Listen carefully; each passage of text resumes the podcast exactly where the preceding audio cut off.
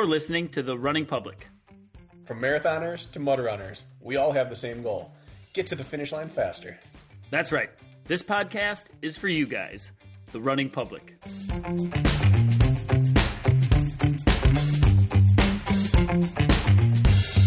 This is The Running Public's Training Tuesday. Training Tuesday is where we talk about training only. One topic, we dive deep, we explore it completely. It's training, it's Tuesday. Training Tuesday. Tuesday, Tuesday, Tuesday. You hear this, Brakken? Disgusting. Why is that disgusting? Disgusting. Because who chugs a drink into a microphone? yeah, nobody on this podcast. You know, it's a rare, it's a rare treat, Brakken, when I get to drink my coffee with you while recording. It's one of the, my favorite things in life is to be able to sit down, have a, a cup of coffee, and do this. Do you know that? Yeah. And I do it what three times a year because we don't record early in the mornings. And so this is a real treat for me. So thanks for allowing me this pleasure. Well, thank you for being flexible and starting early today. I've gotten uh, I've got stuff on the agenda. I'm back from vacation, I'm catching up on everything, and the day is packed. You know, it was a big tease uh, seeing you for an interview with Glenn Race on Friday, and we couldn't catch up. We couldn't chat because as soon as we popped on, Glenn was there ruining the party, and I couldn't catch up on your trip and everything. So this feels like we're finally getting up to speed today. It's tough. We were those those undercover lovers making eyes at each other across the room, mm-hmm. just waiting for the party to clear out. Holding hands under the table, that sort of thing. Yep, little footsie. Mm-hmm. Well, catch me up, brother. I ran a race this weekend. You came back from I- or Ireland. We were just talking about Ireland. Where were you again? Sweden. Sweden. Uh, so we got some things to talk about. How was Sweden? I saw a couple photos. Your wife Lisa, she's very good about posting those things. It looked like a an icy wonderland. That accurate? It was. It was just like whiteout everywhere. We were in the northern area. We stayed in Stockholm for the first three days, two days. Who knows? One second. Brakken's um, hawking a loogie right now. Spit it into a mason jar in case you're wondering. That's right. Got one mason jar for drinking and one for loogies. Don't get them confused. No, you don't want to. You got to color code them. Yeah, this time of year is tough. Spring's tough. I got the same stuff going. I got uh, I got a little of this uh, allergy situation, and I can always see it in your eyes when you have this going on. Yeah. This time of year is tough on you, isn't it? Oh yeah, I wear it right in front of my face here. Keep going. And it was the the flight set it off, and then when we got back, like the last four hours of our last flight, I was like, "Yep, this week's gonna be tough." Mm-hmm. Anyway, so we stayed our first three days in Stockholm, and there was no snow on the ground. It was in the high 30s, low 40s every day, and it was beautiful. Rained a little bit, no snow, and then we flew an hour and a half north to Luleå, and you are right on the sea Um, you're up at the northeastern side and there was no there's no patch of ground that wasn't snow. And what they do up there which is really interesting is they just compact the snow down. Even their shovels are designed to skim across the top and leave it compact. So they don't plow per se. Their plows compact and skim. So they just leave everything snow covered and then they drop like almost like little pea gravel on top of it for traction. Hmm. And they just keep adding more gravel as they compact it down. And then at the end of the year, when everything melts, they come through with the big street sweepers and they gather up all the gravel and they get, they re stockpile it and then they use it again next year. So the roads, the sidewalks, everything is snow, which is shockingly effective and fun. And everyone's used to it, so it doesn't bother anyone. Yeah, if you get a bunch of snow, there's nowhere to put it. So instead of piling it and piling it, if you pack it down and add a little grippy on top, it probably works itself out all right. Yeah. Huh. Actually, running on that stuff, like if you've if you've run after a snowstorm and the plows have come, but it's not clean, and you have the salt truck go by, like you can get some good grip on that packed snow with gravel. Yeah. You found that true? Yeah, there was one point where there was a leak somewhere and it, it was like a clean cut through on the ice. It had melted straight through and there was like four inches of ice built up under the snow on top of the road. So we were probably like six inches above the road at that point of the year. Hmm. It was interesting. and then it's surrounded by lakes that just lead to the sea, and they separate all the little towns, and they treat it like an ice rink. They plow a path all the way down to the ice every morning. It's clean and it is for skating and skiing.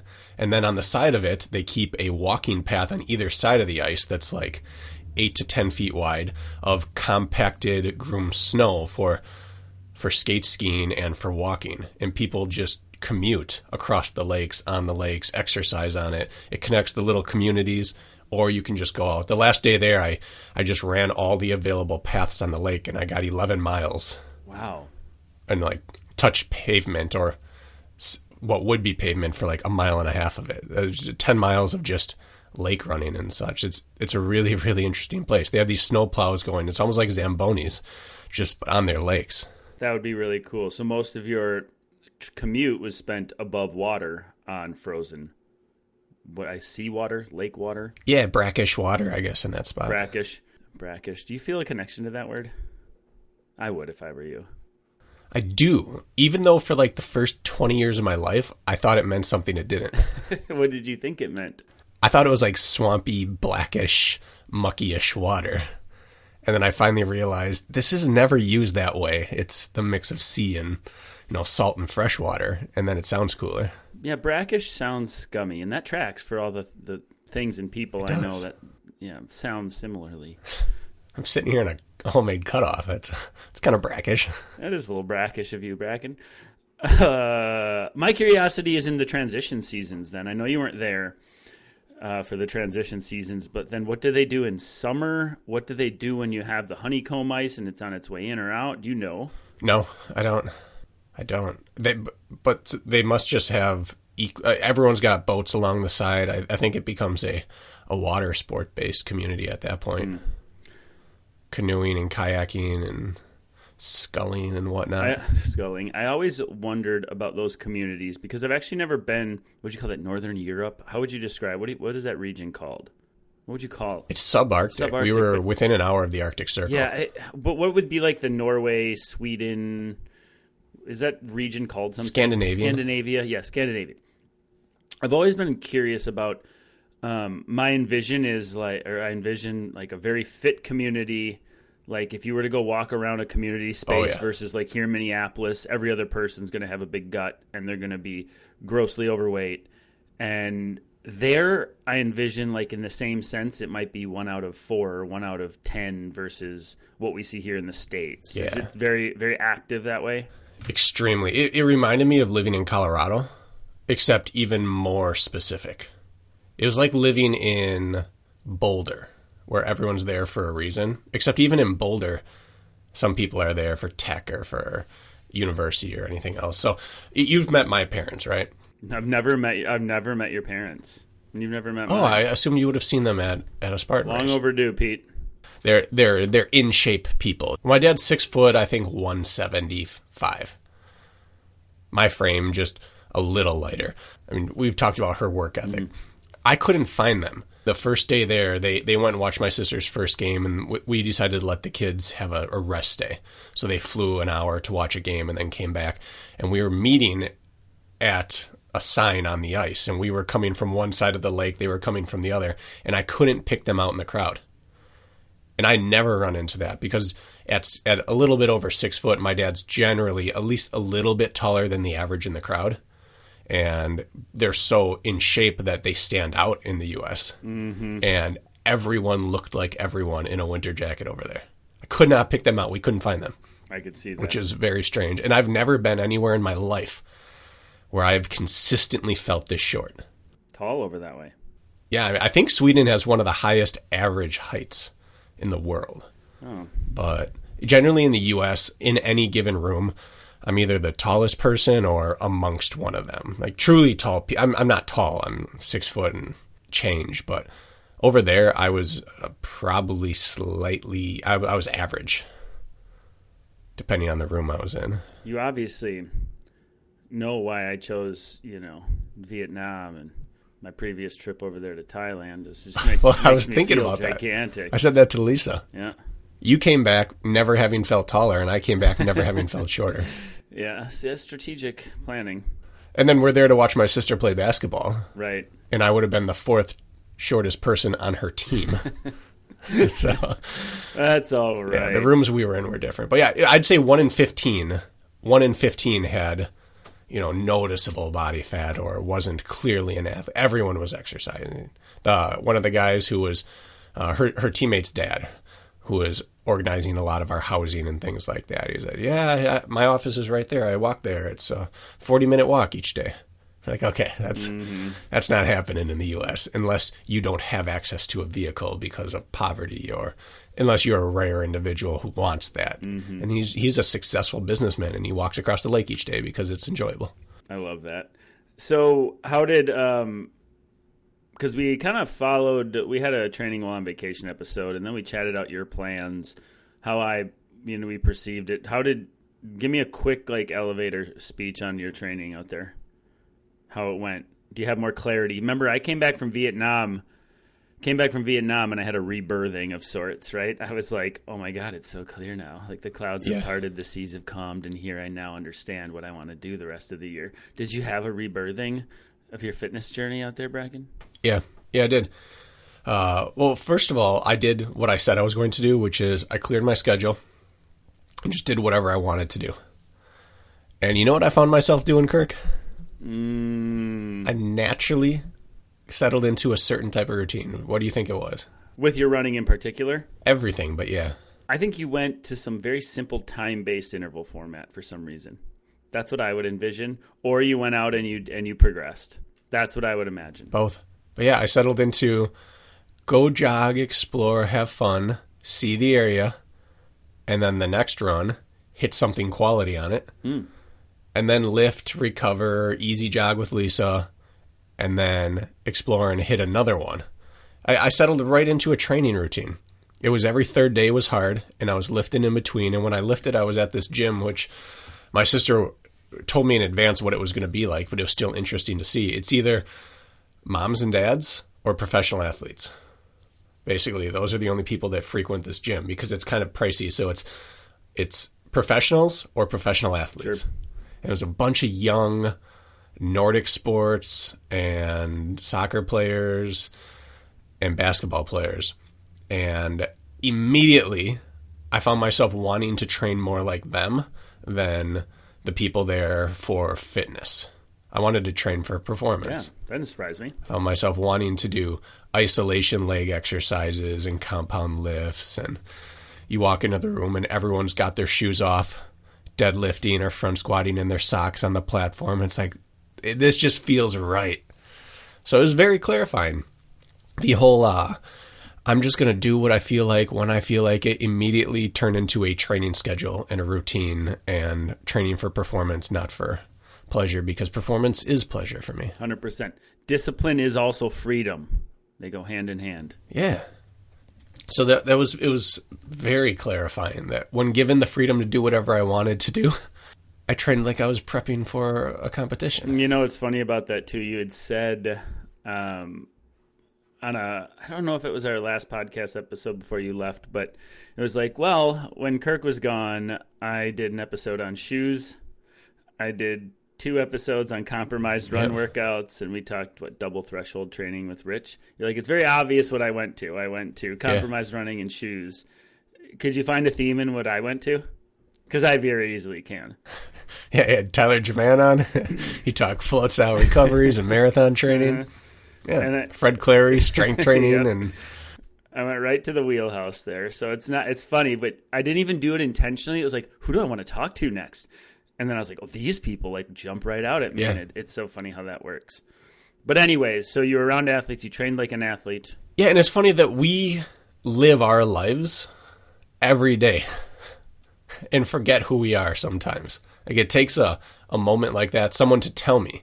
Like uh, Tim Lambiris messaged me. He said, "Hey, when you were talking about how you get faster at the mile when you train for a a 50k," he said, "I was just thinking that the other day, and I thought about messaging you, but I thought, ah, it's not my place." And then everything you said in that episode was what I was going to say to you. Like Tim and I have probably ran in person together five times, and he knows that undisputable truth about me. I've lived in my body every day my entire life, and I came to this conclusion. he knows it. You know, this vacation showed me we our blinders are on. We forget sometimes really what is our wheelhouse. What do we truly value? Mm-hmm. Well, you talk about it enough on the podcast occasionally, where I think people understand that. I actually thought about you during my trail race this weekend. In the middle really? of it, I thought I don't know what it was that made me. Maybe I, I had a flashback to us hitting um, like Granite Peak Ski Hill together, or when you came out and ran Afton, we did a big like yeah. up and descending workout. But there was a section. It just like it, it gave me this weird like uh, deja vu nostalgia of running with you, and in the middle of it, and this is the middle of the race. But for some reason, you crossed my mind, and I was like, if Brakken just did this, he would be a monster. I just thought about that in my race. Like if Brakken showed up and trained for a race like this, he would be a monster and and then it went away because I was suffering pretty bad. But crossed my mind recently too. That's all. Well, that warms my heart hearing about that. I really did. Um, and then, do you uh, did you have any racing clarity or anything? Like, do you, does it change anything for you, or are you still kind of? Yeah. You do. Do you want to share, or do you not want to share? No, I don't. Okay. I don't want to share. All right. Uh, you and I have talked about this. It cemented what it, you and I had previously talked okay. about. Keeping it a mystery. Yeah, not not a mystery, but like I've said multiple times on here, after five years of training plans and race plans aborted by injuries and nonsense, I'm done putting things out there because sometimes it almost feels like a self fulfilling prophecy.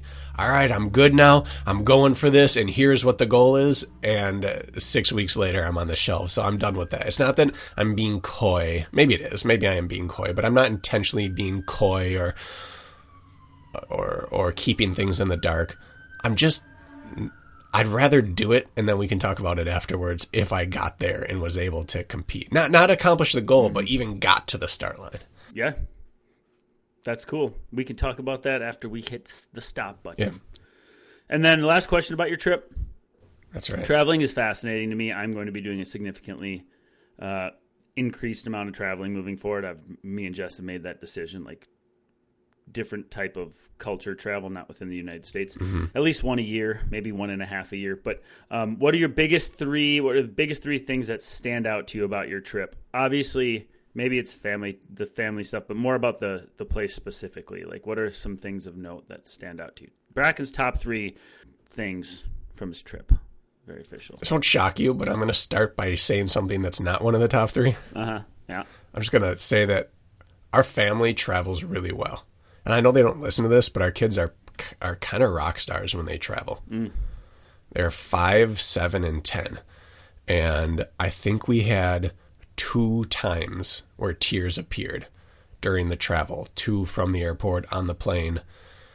We were gone for two weeks, had like six different flights, and twice did someone cry. Not bad. And even in those times, it was like tears are coming, but shoulders are up and we're getting the job done. They're just they were really really good at traveling. Mm. And traveling with kids can be a nightmare. And you look around the plane and around the airport and we're I was just constantly grateful that our kids and my wife and my parents are just kind of all on the same page.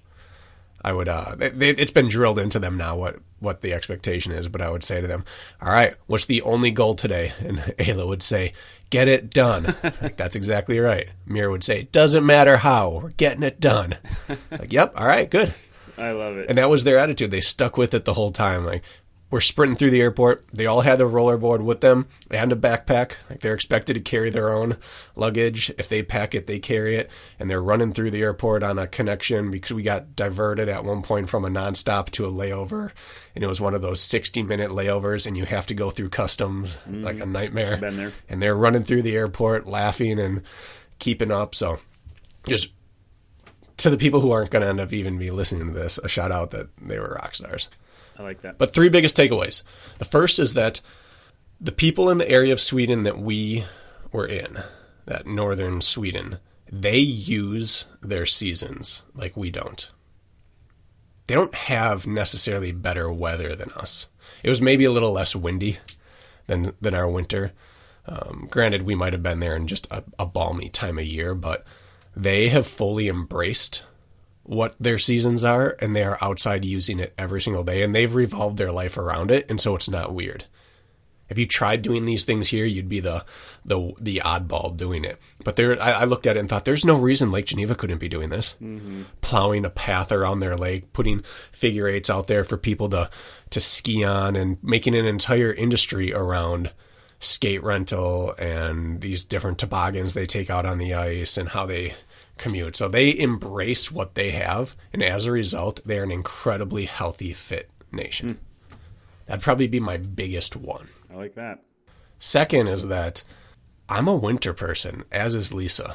And I don't know if I could have ever definitively said that until then. I would way rather put another layer on than sweat through my clothes. Oh, I'd love I'd prefer to sweat through my clothes. And I'm very active in the winter outside. I spend all winter outside. I still prefer summer and sweaty and sticky. We talked about you too. I, ho- I hope you did. I said I cannot imagine going to Vietnam right now. I'd be so crabby in that sticky heat right now. This is so. No, you'd love it. You'd love it. I okay, know. you're a winter person. All right. I lived in North Carolina for a year. My sister lived in Atlanta for a year, and that's not anywhere near Vietnam. And still, 98 and sticky is too much for me. All right, good to know. Winter person. All right. You'd think you'd naturally be better on cross country skis. Yeah. For being such a winter person. Take that. This is just going to be the, the thorn in my shoe. You know, for being such an I athlete, go out there and learn how to ski. I had somebody, somebody who was it? Oh, one of my uh, we interviewed uh, coworkers of mine, Pete and Ben from Revival PT. We talked about the piddly shit mm-hmm. in quotation marks with, and Pete said, "Yeah, I started following Brakken on Instagram, DPT Pete or something, Doctor Pete." Anyways, uh, he's like, he's like, man, what an athlete! He saw a video of you dunking he's like, he just he looks like a beast. And my response is like, yeah, but have you ever seen him ski? That's so bad. uh, I was trying to I was trying to humanize you a little bit, but anyways, you did. Continue. Uh, I thought I'm an athlete. I'll figure this out, and I was so pathetic both times. Uh huh. Okay, so that was your second thing. You you're a winter person. Good to know. What's the last yeah. one? You get one more. I just absolutely need to live on water. Come join me. Yeah, that'll be uh and and Lisa's known that about herself for years, but it's just so the first place we stayed was I don't know, 80 meters to the water. Even though it's frozen, it's just life is different next to the water than it is adjacent to the water just that little bit difference being closer where you can walk out the door and be there it's a different different experience other than the storms when you live on the water seeming like way more like ominous and intense like that all of a sudden makes everything seem worse when a storm rolls in other than those times there's like an underlying sort of like calming under sort of like peace by the water yeah. i feel like i haven't had before i mean i moved from a townhome to the lake, and townhome was cramped. It was very different, and just this underlying right. um, serenity. So I, I'm with you there. Okay. Okay, that that's not going to be that's going to be a, a half of the final takeaway. The third is that I need vert. Everyone in my family could have moved to this town right there on the spot, and I just kept thinking, "There's no hills. Mm. We're on the flat side of Sweden." Yep. I did an 11 mile, uh, basically a song run or a five five. I just did one song hard, one song easy on the ice on the lake. My my last big run there, and I gained something like eighty five feet in those eleven miles. You know, it's yeah. you're just not finding vert around there. I found myself craving that. I could see that. I got my Nordic track back up and working finally, so I'm going to be getting some of those Me gains. Too. But okay, yeah. Got a new belt. Look at leave it to you. I asked you for three things and you gave me five. Yep. Got to keep it long. Brevity is not what I'm known uh-huh. for. All right. Well, good to have you back. Now I want to hear about you, Kirk. Thank you. You had your your trail race. Yeah, Zumbro 17 miler. 17 miles. 17.3 yeah. something. I, before you start, I just want to say, for people that aren't living in the Midwest right now, our weather is foolish while we were gone, I think we got in two or three days like 12 to 16 inches of snow. Mm-hmm. And we got back and it was gone. We have no snow on the ground here. And it's hot. It's 51 degrees right now. So the trails are just a mess. a mess. So with the, prefacing that, go ahead. I want to hear about this. Yeah, looking at my phone, 67's the high today, 74 Tuesday, 80 on Wednesday, 78 on Thursday. That's what we have coming. And this is all right after we got a That's hotter than us. bunch of rain. Uh, did you commit a crime over there? It's a lot of sirens today. How are you always hotter than us and colder than us? Don't know. Your summers are hotter than our hot, and your winters are way colder than our cold. What is that? I'm not sure. I could not. I'm not a weatherman. Believe it or not. Um. that was, that was. Uh. Well, you know, a question you know I don't have an answer to gets an answer that what it is, what it is. I didn't know that. I thought maybe living up there you had a. It's the blank effect. Nope. Nope.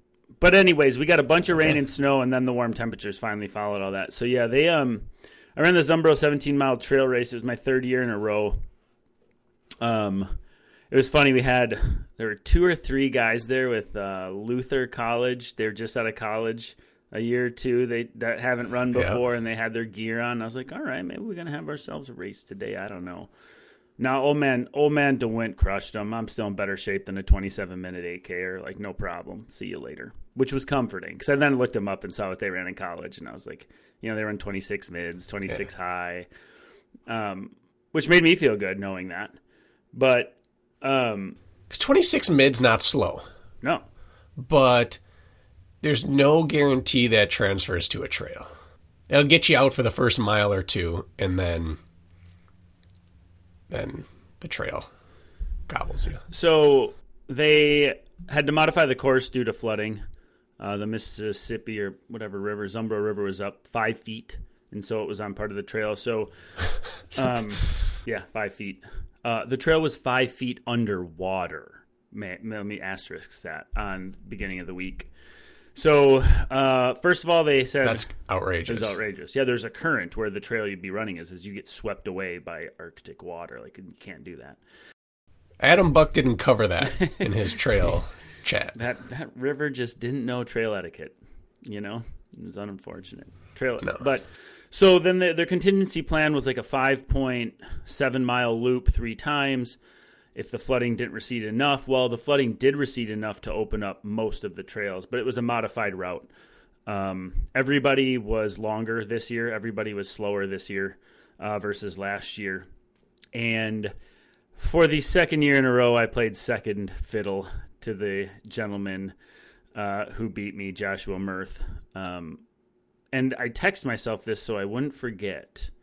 And this is embarrassing. So I talked to Joshua after the race. He ran 223 in the marathon last year and said he was in better shape this year and he believes he can make Olympic trials, which is sub 218, so 217 and change. Is where he's at. He's 30. Yeah. I showed up in better fitness than last year. He showed up in better fitness than last year, right? Knowing he's ready to pound, looking to Yeah. do that at grandma's.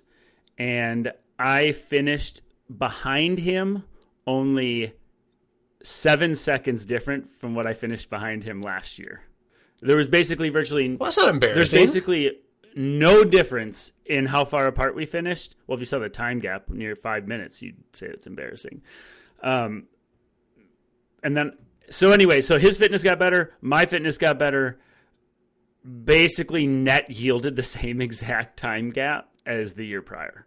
Stupid. that should actually. Now I understand losing with a big gap is But third place was seven minutes behind me, or eight minutes behind, seven or eight minutes Yeah. behind. So I was in no man's land. I ran, that result should encourage both of you maybe. to hear that the other guy showed up in better shape and the finish gap was the same. That's good. Yeah. Trail was in decent shape. How long was this? What was the finish time? I was 202 and change. He was 156 and change. 157? 157 and change. Um, last year he went 150. okay, so extrapolate that. Yeah. I should still be sub 230 shape. Yeah. Mm-hmm. Yeah, based purely off of the time duration of this and the time gap. Yeah. Um, now, you know, I, I had not run a single downhill hard. Uh, I I didn't even have my Nordic track. All I had was access to 15% treadmill and my traditional strength work. I went out conservative. I enjoyed myself for like six to eight miles. Like I was chatting people up, passing people, high Okay. fiving. Like Kirk, you're gonna go have fun today. Well, you know what takes the fun out of it is after you've descended for about fifteen hundred feet hard, and your legs are like, yeah, you haven't been doing that, buddy.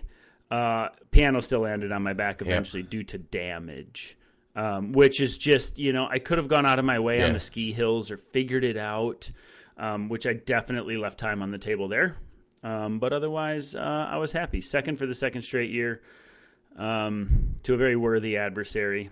Uh, feel good about some of the people I finished in front of, knowing what's on their resume.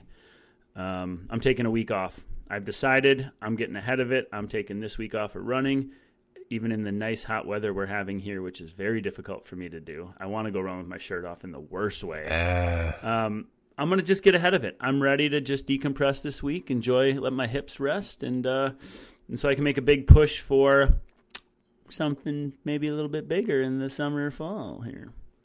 That's all you need to know right now. I do like that. So that's it. That's my race recap. A lot of mud, some soup, some dry, a little bit of everything, some snow, a lot of ice running. Uh, still with that frozen layer of ice that hasn't Yeah. melted yet. Um, so it definitely slowed us down notably uh, at points. But overall, a good race. I'm still sore. I'm real sore. Like after going and running like a mountain race sore. I believe it. Which is bizarre because I haven't been in years past because I had done more descending. Um, but lesson learned there. That's my whole weekend. Yeah, there's no way around that. Like you had the ability to withstand it because of your years of descending, but you can't you can't thrive in it unless you've been doing it. I left. I bet you it cost me sixty to ninety seconds is what it cost me throughout the race, which isn't. It wouldn't have changed my placing. I was going to take second regardless. But if you're in a highly competitive field that's very tight, the damage I took from descending would have cost me some positioning on the back half. But luckily, it's just the Minneapolis metro area. It's not people coming in from around the world. Uh, we had a lot of people. So this race is unique, and anybody who's thinking of coming up for it, it's a fantastic 17 ish mile loop um, by the race organization that I run call uh, run a lot of their trail races called Rocksteady Running, and they have a 17 miler, a 34 miler, a 50 miler, and a 100 miler, and these are going on starting on Friday, and they go. So you're passing people with that have been out there for 24 hours with a pink ribbon tied to their back, so you know who to encourage appropriately and whatever. But people travel. Like the woman who won came out of Alaska, won the 100 miler. She finished while I was, I was wow. there, and so it's a travel to race for the longer distances, especially the 100 and the 50. Uh, mostly locals for the 17 and the 34. But if anybody's looking to consider a non-altitude, you know, you'll get 15,000 feet of vert and 100 miles probably ish. Not bad for Midwest place. So some people should consider it if they're looking for something that's not at elevation. Now I'm done. Two hours of running in on the trails, some technicality, some up, some down, some slop. What did you go with for footwear? The traditional um, Hoka Speed Goat 5s, not a racing shoe. Yeah. that much pounding on a 170 pound frame, I think for me, having a little more underneath there to save the damage, the descendings w- was in my head. Yeah. Uh, I thought more shoe the better. So I didn't wear a racing shoe. I wore a trainer. And it was the right move because I still took plenty of damage. I'd have done the same. Th- This is a long enough race that that advice we gave back in the day about how to choose your ultra footwear, which is you don't choose the shoe that makes you feel fast mile one, you choose the shoe that you can finish fast on the last mile. Yep. Exactly. I think I would have done the, the same thing. What'd you do for fueling? Uh, Bolt Energy Chews, per usual. Ex- yep. Still blows my mind. Why? Because you and I are so different about what we can do during a race. I just at threshold or above cannot chew and swallow. It is a chore. I every second I spend doing it, I'm like actively angry and upset and uncomfortable. It's it's it's the last thing I want to be doing while racing. I have to drink those calories. Well, I don't enjoy it at all, but I didn't think about my stomach one time in two hours. And I, whatever you need to do to not think about your tummy, you do. You know. Yep, that's exactly it. So if that's what it takes, and when I opened my first bag, I opened it a little aggressively because I'm trying to watch the trail, not trip. and half of my half of my chews just burst out onto the trail, and I was like, "Uh oh, uh oh." So I took two le- one less chew every time I took chews to manage my, my chews, but other than that, uh, things were good. Yeah. Okay. I average 172 beats a minute for two hours, so I don't know what my threshold number is. I'm starting to question that.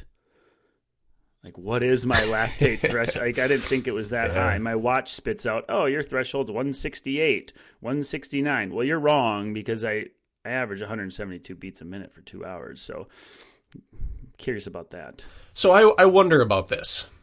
This is going to be one of those these uh, statements that I'm about to make that someone who knows what I'm talking about is going to be like, I can't believe he's saying this out loud. This is a really dumb statement to make. but because I don't know the science behind this, I'm going to say it. Uh, and I'm going to start with an analogy first, and then I'll say what I'm going to say so that people, at least who will think I'm an idiot, understand where I'm coming from. When I get on the assault bike to do the 1,000 calories for time challenge, I have to do it as an over under workout. If I go right to trying to average 1,000 calories per hour or 1,100 calories per hour, right at that, I cannot make it an hour at that. It builds up too much fatigue in me and I will tip or it just becomes untenable and I have to back off a little bit. But if I go two minutes on, two minutes moderate, two minutes on, two minutes moderate, and then go over, under, over, under that target, going 1200, 1000 or 1300, 800, mm-hmm. something like that, then the last 15 or 20 minutes, then I can peg it at 1200 and hold it. I can do more work by going over, under, and the average is higher. Mm-hmm. So, is there something like that with heart rate where you couldn't go out and run 172 for two hours, but you could go 75, 68 back and forth, back and forth, back and forth, up hills, down hills, flat, up, down, flat? Is there a case where you can average a higher heart rate than you can actually sustain if you have peaks and valleys? It's a great question. A cardiologist or someone who really knows exercise science might scoff at me for that, but we've seen that with OCR for years. Mm-hmm. I will average a higher heart rate than I know my threshold is. But it doesn't change the fact that when I do any sort of testing, that's what my threshold is. So that's what I'm putting out there into the world. Maybe Jeremy Whitley or someone like that will have a, a concrete answer. And maybe it'll be, hey, you might you're yeah, you're right. Or it might be, all right, little boy, let's sit down and I'm gonna I'm gonna talk about the real science to you.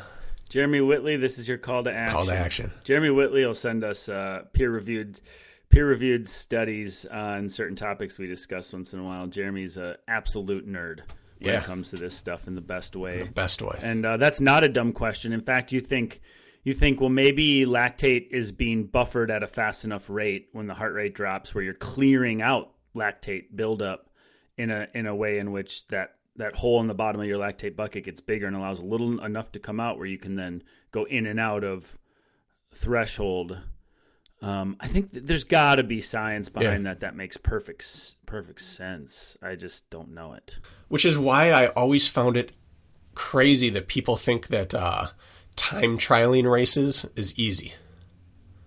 Like, oh, that person's just a time trialer. Oh, that was just a time trial. That's why they ran fast. Like, have you ever run a time trial? Have you ever lined up at a race with a rabbit who their only intent was to run your fastest sustainable pace for a while and then step off and you have to finish.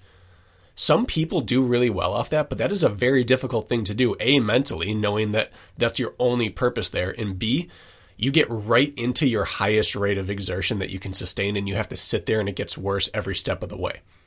Rather than being in a tactical race that might get out hot, settle for a bit, and then rev up to a big finish where that last lap you can cut two seconds off your average pace by closing 10 seconds faster than your mm-hmm. than what you've been running. So getting right into your maximum steady state for lack of better terms does not work for a lot of people. It's really difficult to do. So that's just a little soapbox finish there. Respect the time trialers. Somebody write in and save our butts. How about that? Um, all right. Well, here's the deal now, Brakken. I'm, I'm I have a quandary here, and that is that we don't really have enough time to talk on yeah. the topic that I wanted to talk about today because we spent so much time. No, we don't. This would have been very much like a phone call, Brakken, and I probably would have had just catching up about things uh, pre podcast recording. Um, I think we I think we save our topic for next week. So I think we either. Okay. What do you What do you want to do? Well, I'm going to tell you about a workout I did this weekend, Kirk. So that means you want to save our topic for next week. Yep. Yep. Okay. Powering right Get through. into it. Get into it. So I did the Hobie Tempo this weekend. The traditional version. Uh, I modified it, but the traditional rules of the work. Uh, you run for an X amount of time, and then 12 walking lunges, 10 burpee broad jumps, 12 walking lunges, and then back to running. And the true Hobie tempo, from way back in the day where Hobie told me about this, and then he put it on his Hobie Call's How to Train for Obstacle Course Racing DVD, is these are five minute bouts of running he was going by time, not by distance, I believe. But you can do it as a half mile run or a mile run. That's typically how I do it. I do it either as five minute runs. No, we prescribed this on the Running Public OCR plan not too long ago. So listeners should be familiar. I don't remember when it was. It Yeah. was recently, but And sometimes I do it as a half mile in between the runs, and sometimes it's a mile, and that's dependent upon is this base training or what we're prepping for. It doesn't matter. But um, I have not done this workout in a while, and it's one of the workouts I've done the most in my life. And I have a um, a strip of grass in front of the State Fair Park that's only about 300 meters from my home, which is like 0.49 miles, almost exactly a half mile long. And so it makes for really good repeatable workouts. And I decided that this is going to be one of my workouts that I will track my progress coming back. So I don't have the fitness to do the full threshold well right now because I haven't been doing much running outside and it's beating me up a little bit. Everything was treadmill based prior to Sweden. And I also was coming off the the flight, which I am I'm always rough for a while and I'm mm-hmm. hawking hacking stuff up. So I, I decided I'm doing it as Hobie Tempo threshold intervals. Do the lunges, burpees, lunges, 800 meter, 90 second rest. Repeat that until my form starts to break. And I decided just to run relaxed, try to run kind of quick, but try to run well, where every stride it would look good on camera, would feel good on my hips and my calves and everything. Just try to run fundamentally well, and just whatever pace that settles into, that settles into. And I didn't get to check it until at the end of each rep okay. Because I didn't want to be fighting for speed during. So that's the workout I did. It was basically quality workout number one of my training block. It was just a benchmark test day without really doing a time trial test, just a test of where I am at right now. And so I got that one done. Uh, I did less total work than I thought I would be able to get done, but ran it slightly faster than I thought I would be running. So it was uh, stage one. But I just want to give people an idea of how you can modify a, a workout you know into a workout you should be doing right now. And then the goal over time is I will progress that until I can get to, I don't know, somewhere around eight to 10 reps of that. I did five. So I did five half mile segments until I can get to eight to 10 reps. And then I will start doing down and backs. So mile reps in between with still that 90 seconds recovery. And then once I can do four to five reps of that, then I will start cutting it into tempo blocks like three by two mile, then two by three mile, and hopefully eventually do the full five to six mile tempo at the same pace and effort I'm doing it now, but with no breaks in between. So that is the intended progression of the Hobie tempo workout for me in this next training block. Yeah, and that workout is pretty intimidating.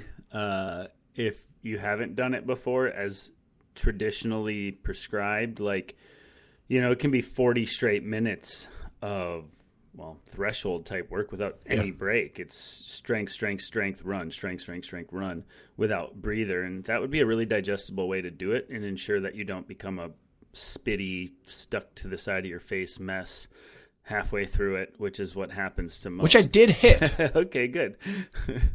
I, I, I coughed, spit, and it just whack flipped right around to the side of my face and stuck there. And I had had like five days of stubble, and it's like, oh my goodness, I'll get this at the end of the rev. That's a good look. A real good look. So that's like you said, it's an intimidating workout, and it's one that when you start to fade, you just start slapping the ground and running with slow cadence, and you're just grinding through it. I didn't want to get to that point. I wanted to maximize my reps. I would rather have five reps where every stride is good or goodish, rather than 10 reps where I'm basically just jogging with a lot of effort by the end. Well, I did have one more um, one more bit of clarity here while you were gone, if you would like to hear it. Okay. I was watching uh, DecaFit NorCal on the assault bike um, on Thursday as like a pre-race recovery. And you know what I thought? I thought I want to do that. I want to go out and do that because I believe that I can be good at that. And then I thought, well, when would I do that? I do too. And then I thought, well, I really did not enjoy winter running this year here in Minnesota. It started to get pretty icky for me. And I thought, well, why don't I go chase my pleasures here with the good conditions outside as I would like this spring, summer, and early fall, and then and then now I can get ahead of it. Maybe, just maybe, I can commit to being inside a little more come, oh, let's say November, and start really chasing some of this uh, hybrid stuff. Just go with the seasons. What makes some of these endurance athletes great? They ski in the winter and they and they run in the spring and summer and fall. And I'm like, I bet you that would do me some good. And I didn't really enjoy getting outside every day in the shitty weather. I would like to break that up with some indoor hybrid sessions. And so, uh, your boy Kirk's in, in pre contemplation here, Brakken, about just biding his time, but actually thinking about uh, once the weather Pre turns. contemplation. Yeah. Yeah.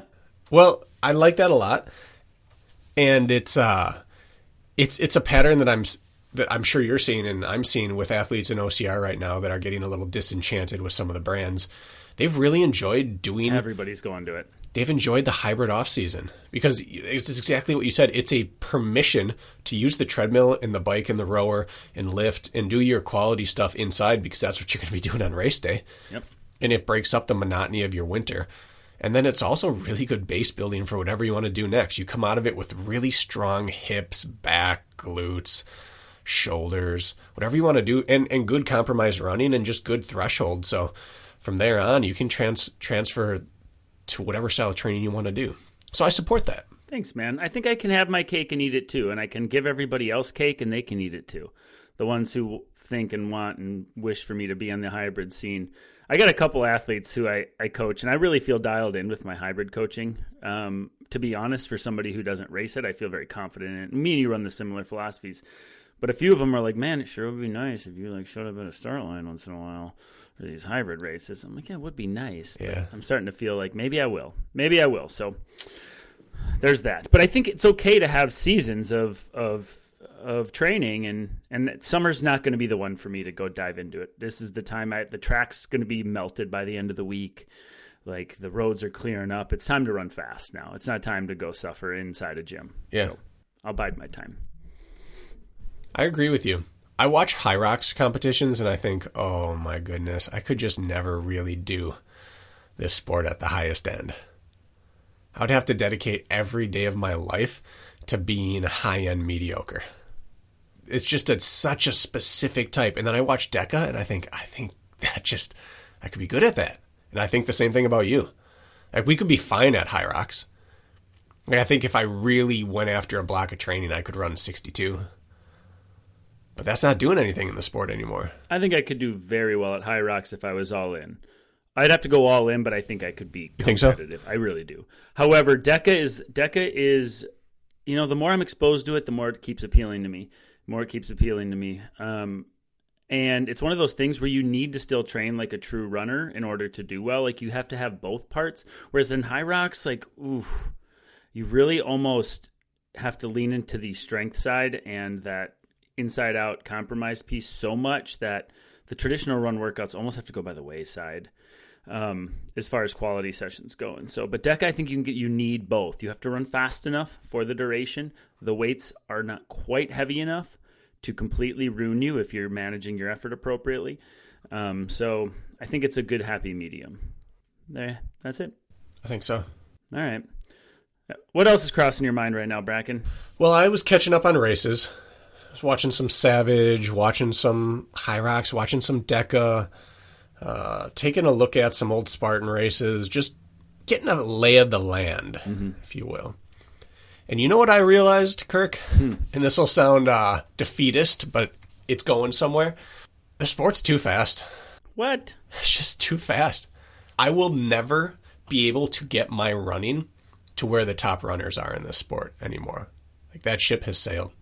I will not be able to run with Sean Roberts or Ryan Kempson or Atkins or VJ. That's just not in the cards. They're so the running in this sport.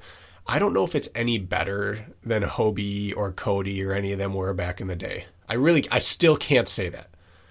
Cody Moat was the 50k and 50 or marathon and 50k or marathon and 50 mile national champ in the same year. He was a 24:48 uh, runner at uh, what's that? Um, the Minnesota race. Oh, Roy Griak. What am I, why am I blanking on that? At Griak, he ran 24:48. And that's a slower course. like yeah, in That's college. fast. It's just a hilly course. So he's very fast. Hobie was a what? 216.30 marathon runner. Mm-hmm. I can't say anyone's better than them right now, but they're all sharp. They're all good at it. And talking to Glenn, looking at what I want to be able to do, I don't I don't think that that's ever there, but you know what? The ticket against Hobie and Cody was and the ticket these days is going to be it just descended upon me that just be the best compromised runner you can possibly be. Tell VJ that. He knows it. There's no need to try to go 5K for 5K. He lives it. Yep, there's no reason to go 10K for 10K. I can't do that.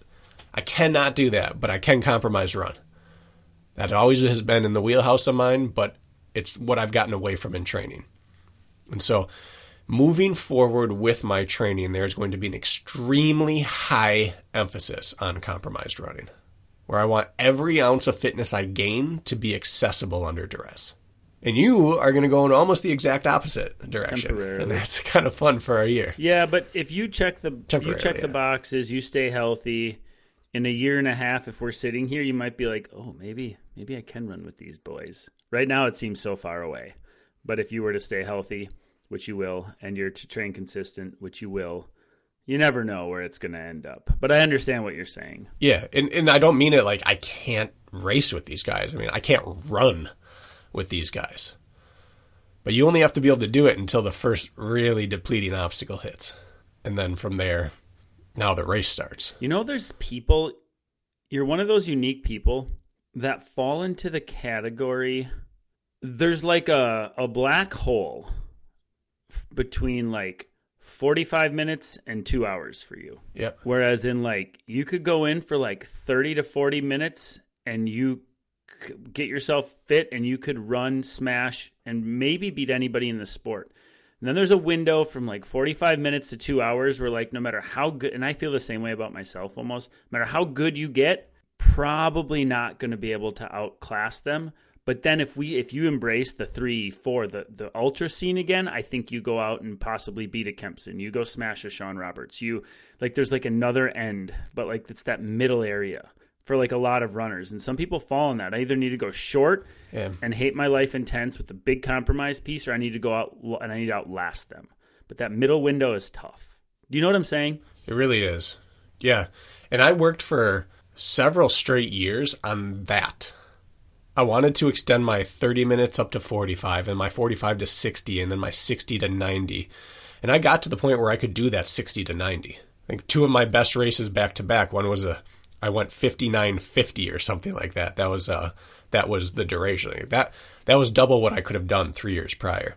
And then I had a, a race in Asheville that was a super and I I was hanging through 75 minutes and then I crumbled. So I, I was getting there, but even then I needed a an addition to that. Not just my time window, it's a duration of skill during the race.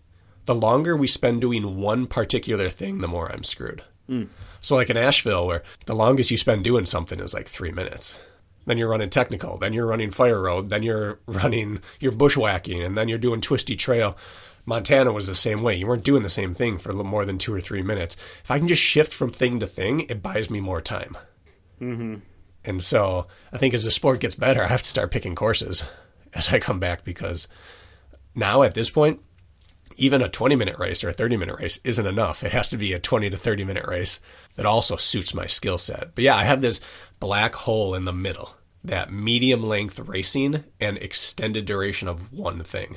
Yep. Just, it doesn't work. That's a tough place to race. The intensity of the suck is very high, and the amount of time you have to hold it is very high, and that's where it's it's very tough. Yeah. I will say, just as a side note, something of of interest, and I'm sure we'll chat about this on Race Brain tomorrow when we record, but um, it's interesting with Spartan's decision making um, recently. Uh, seeing the shift in athletes over to Savage giving it a try has been Yeah. pretty cool. I think I think the the life of the sport is in Savage's hands if you want to race longer than 20 minutes. At this point on the elite side, you're seeing first timers Yeah. all across the board, men and women's field committing. I, could get on board with a full on like if if Savage could be the old US National Series, it has the potential. And just watching who showed up again this last weekend, seeing Leon come over, Ian Hosick run, and you saw Casey Monroe on the women's side, a few other women who have never been out there before. I think there's some real chance for Savage to save that side of the sport. So that's also something to consider moving forward, whether it's for Yeah. you or it's for me. Um, I think there might be an option there, and I was such a Spartan homer, you know, for a while because I loved the series. It gave me a focus. I could plan out my year, and I think a lot of other people felt the same way. But now that that option is gone, if you don't want the 3K option, I think Savage could actually be something pretty pretty special uh, with field density, and so that's something that's also starting to rattle around in the back of my brain. Uh, It's cool to see people jumping and trying it. Um, that makes me uh, more interested uh, as well. So I don't know what your thoughts are on that. We don't need to chat that out too much. It's just uh, one of my random thoughts that's crossed my mind this week. Well, I agree with that entirely. They're in the, what do they call it? The catbird seat now? sure. Heard that phrase? Uh, yeah, I don't even know what it means, but I think that's where they're sitting right now. Uh, selfishly, for me personally, it's a bad series for me. Obstacles are quick, they're not heavy, they're not tiring, they're skill based, and the running's flat and fast and not super technical. that's what appeals to me. So it's it's not a series. It's not a series that I've done historically a ton. I think I've done five or six in my life, but globally, from a global perspective, I love the fact that they're gaining traction on the elite side, and they have a, a series that people can go run a 10k yeah. distance and race hard. And we've seen two different winners now in two different races. Saw uh, Sean wind up a couple minutes behind Kempson, and then Sean beat Kempson. So I think that's the sign of a series that has some legs to it. Yeah. It's caught my eye. I mean, it's always been on the radar, but now it's caught my eye. So the revelations are chase times. You should do the Illinois one. when is it? this year? It's generally in in the summer in Illinois at, at, at that Richmond Hunt Club. I just laid out that I was going to chase running and be outside and free all summer, which I guess I could do for this. Outside and free. And then Yeah. switch over my, Just a one off. yeah, maybe a one off. We'll see. It'd be a good excuse to visit you. Um, do should we keep babbling or do we? Are we pretty much? We pretty much. I'm not up? doing it. Oh, really? I think we're caught up. We have more off mic chatting to do, probably. That's what we need. Yeah, that's true. Hope hopefully you guys uh I don't know, learned something today. Where our original topic, which we'll most likely push off back till next week, is uh, how to scale your workouts. Uh, meaning like, okay, if I'm a 35 minute 5Ker, well, I'm taking advice from a 15 minute 5Ker. What really works for me? How do I approach my training based on my speed? We're gonna we're gonna dissect that, and that takes that took more than 20 minutes. We left ourselves after getting caught up. Also, I'm going to spring this on you, Brakken, and I know you agree with me. Running public merch sale starting next week. Everything must go. Okay. So Everything must go. everything must go. Get it out of here. Everything must go. We're putting everything. We're slashing prices, and we're going to be uh, we're to be getting rid of some of our stuff for you because what what happens then is that means we order new stuff and different stuff, but we got to get rid of the the the stuff we have first. We Gotta get a race top. Let's get a race top. Let's get some race what we top. Yeah. So, anyways, running public sale next week. We'll we'll drop it officially probably next week on our training Tuesday. Cool with you, Brakken? Ice cold. Ooh. All right. Well, it's great to have you back. It's good to be, you know, back here playing footsie under the table. I enjoy it. It's great to be back. It's an exciting time to be alive, Kirk. It really is. All right. Till Friday.